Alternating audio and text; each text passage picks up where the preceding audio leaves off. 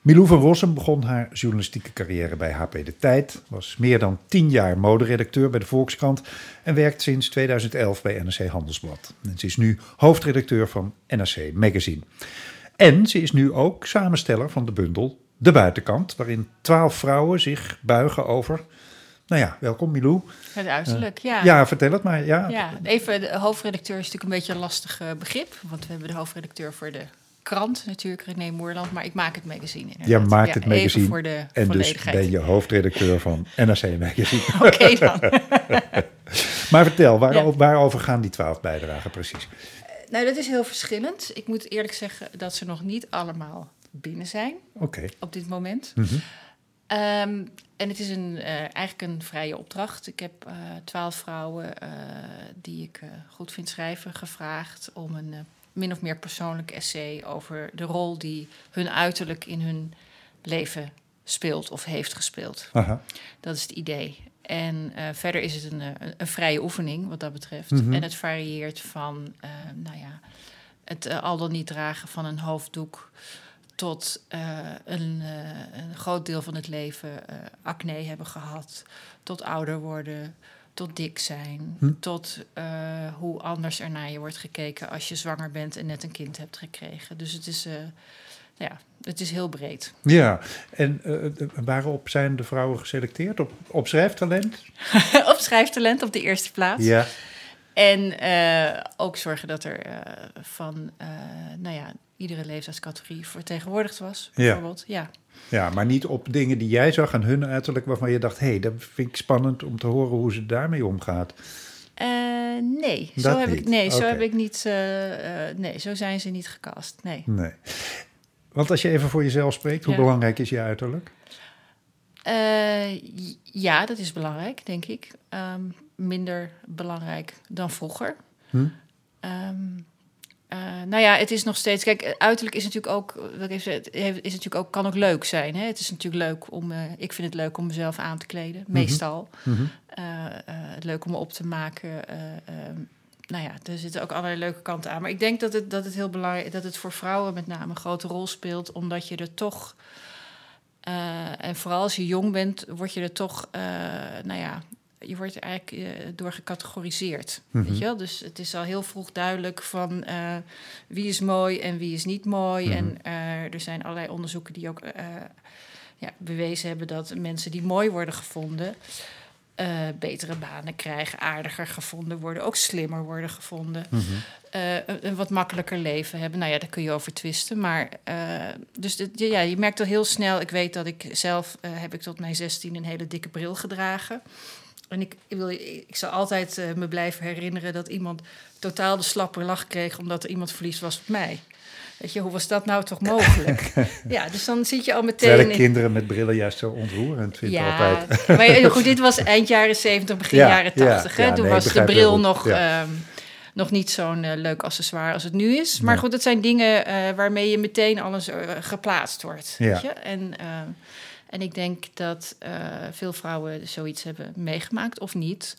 Um, aan de andere kant is het natuurlijk ook zo dat er... Uh, uh, misschien is het ook wel vervelend om uh, altijd maar mooi gevonden te worden... en, uh, en niet om je karakter beoordeeld. Dus ik denk, dat, ja, ik denk dat het een hele grote rol speelt. En dan hebben we het natuurlijk niet eens gehad over bijvoorbeeld uh, te zwaar zijn... zwart zijn. Ik bedoel, het speelt allemaal een rol naar hoe er naar je wordt gekeken. Ja, en, en begrijp Oud dus, zijn trouwens. Oud ja. zijn, ja, ja zeker. En, en, en hoe moet je oud worden en wat ja. moet je wel oud laten worden en wat niet? Allemaal ja. interessante ja. vragen. Ja. Ja. Hoewel je natuurlijk ook een beetje verdwijnt hè, als je ouder wordt. Word je ja, langzaam nou, een beetje somm- onzichtbaarder. Ja, ja, sommige mensen worden ook steeds aanweziger, vind ik.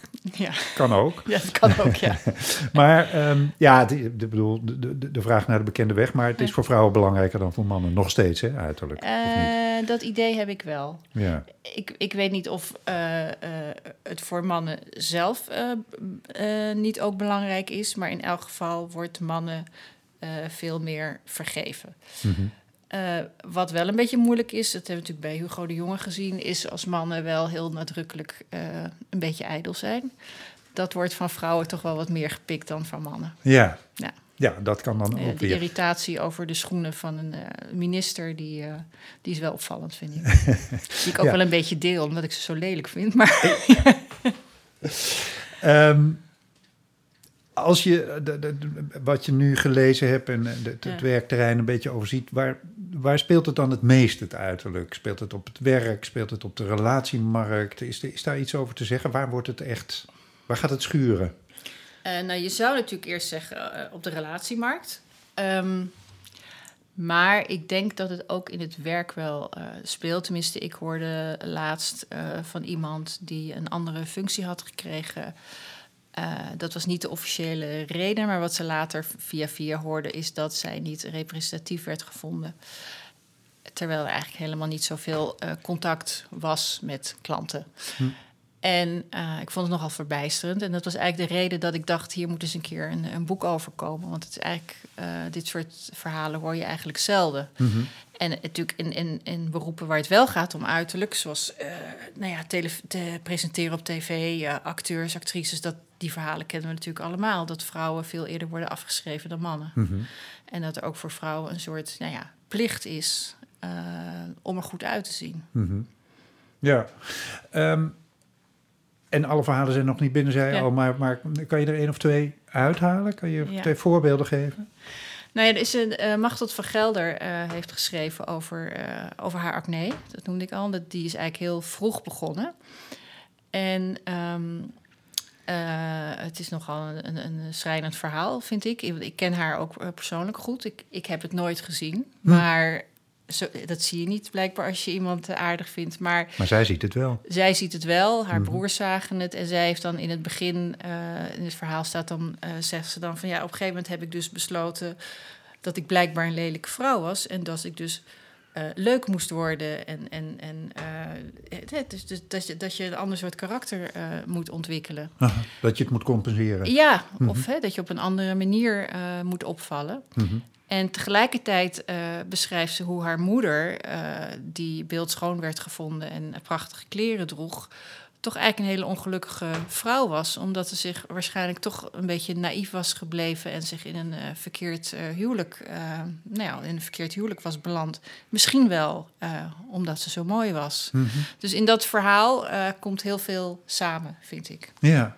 En heb je nog een voorbeeld? Dus een, een ander verhaal uh, is van uh, Dilara Bilcic. En zij schrijft over haar worsteling uh, met de hoofddoek. Uh, die is ze gaan dragen omdat het zo hoorde. Op een gegeven moment kreeg ze er twijfels over. En dat vond ik wel een eye-opener. Want ze zei, ja, aan de ene kant uh, wil ze niet... Uh, um, haar eigen familie uh, voor het hoofd stoten. Maar ze wil ook niet uh, geclaimd worden... Uh, door uh, de mensen die alle moslima's met een hoofddoek als een soort slachtoffer zien. Mm-hmm. En dat vond ik interessant. Ik dacht, hé, hey, dat heb ik me nooit beseft. Dat het ook zo kan werken. Hè? Ik wil niet geclaimd worden door die uh, andere kant. Ja, ja, spannend. Ja. Uh, heb je ze allemaal uh, uit je hoofd? Uh, kan je ze opnoemen? Wie er allemaal schrijven? Uh, nou, we hebben, waar ik ook echt heel blij mee ben, is dat Anja Meulenbelt een uh, essay heeft geschreven. Mm-hmm. Dat is voor mij wel uh, de Nederlandse oerfeministe. Dus mm-hmm. dat is erg. Uh, nou ja, en zij vertelt uh, nou ja, hoe het is om, om ouder te worden. Maar ook, wat ik ook heel interessant vind, dat het vroeger in de vrouwenbeweging in de jaren zeventig.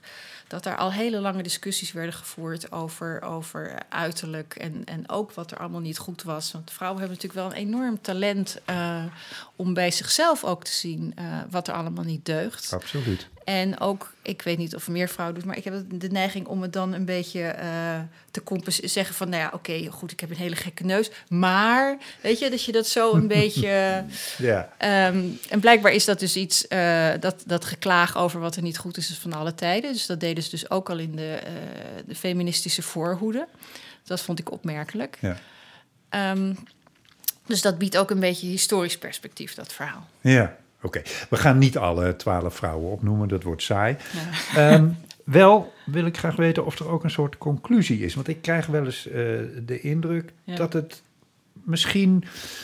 Um, dat de gelijkschakeling van mannen en vrouwen op het gebied van uiterlijk... misschien toch wel uh, een beetje aan de gang is. Ik zie tegenwoordig bijvoorbeeld steeds meer vrouwen gewoon in joggingbroek op straat. En alsof uiterlijk er iets minder toe doet. Terwijl jongens uh, uh, enorm fanatiek in de sportschool hangen... Of ben ik daar uh, het is, te optimistisch over? Het is allebei, alles, alles wat je zegt is waar. Alleen um, die jongens in de sportschool... Uh, wat ik op, in mijn eigen omgeving heb gezien... ik heb daar geen cijfers van... zijn mm. dat vaak uh, jongens zo van een jaar... Of, zestien, zeventien, ja. die net een beetje in hun eigen uh, lichaam, aan hun eigen lichaam beginnen te wennen. En dan, het is vaak, uh, tenminste, ik zie dat uh, bij, bij, bij uh, zonen van vrienden en bij mijn neven. Net voordat ze, uh, in de fase ook dat ze belangstelling krijgen voor meisjes. Mm-hmm. En uh, natuurlijk zo is dat jongens best ijdel zijn, want ze doen het niet uh, voor hun conditie, maar om te spieren, of om spieren te kweken. Maar... Uh, het is wel optioneel, weet je wel. Het is leuk als ze het doen en daarna uh, vergeten ze het ook weer. Het, het, uh, ik weet het niet. En die meisjes in joggingbroek... Uh, joggingbroeken zijn erg in de mode. Ja, die worden vaak wel. Gecombineerd met een uh, crop top. Ja. Um, het hoort ook een beetje bij de uh, TikTok-cultuur. Daar zie je alleen maar dansende meisjes met, met joggingbroeken. En, uh, maar als je naar de gezichten kijkt van die meisjes... meisjes zijn enorm bezig met make-up. En mm. ik heb het idee dat meisjes, dat ook uh, mode is, lijkt wel... Dat, of jongens daarmee bezig, meer bezig zijn, het lichaam. En die meisjes zijn enorm op hun, op hun lichaam en op make-up. En mm. uh, uh, op Instagram, uh, wat misschien een beetje een vertekend beeld van de realiteit geeft... dan kun je die meisjes ook... Uh, Ja, van die, van die, van die nou ja, filmpjes van zichzelf... waar ze uh, in de camera kijken met een blik van... ja, ik kan het bijna zelf ook niet geloven dat ik zo knap ben. En dan overal... Um, al die reacties van vriendinnen is het ook alleen maar... knap, mooi. Weet je, is natuurlijk heel op, veel hartjes erbij. Heel veel hartjes. Dus op zich vind ik het wel... Als je er iets positiefs zou moeten zou zeggen... dat is in elk geval leuk dat die meiden elkaar steunen... Mm. in hun streven uh, naar mooi zijn. Ja. Um, ik denk dat op meer... Uh, op, op, nou ja, in zekere mate wil iedereen misschien wel mooi zijn. Dus dat is nog wel sympathiek. Maar ik vind het wel dat juist... Uh, dat, dat, dat, dat er juist veel obsessie met het uiterlijk is bij, bij meiden... heb ik het gevoel. Ja, kan, kan natuurlijk eigenlijk ook niet anders in onze beeldcultuur. Ja, het is een totale ja. beeldcultuur. Ja.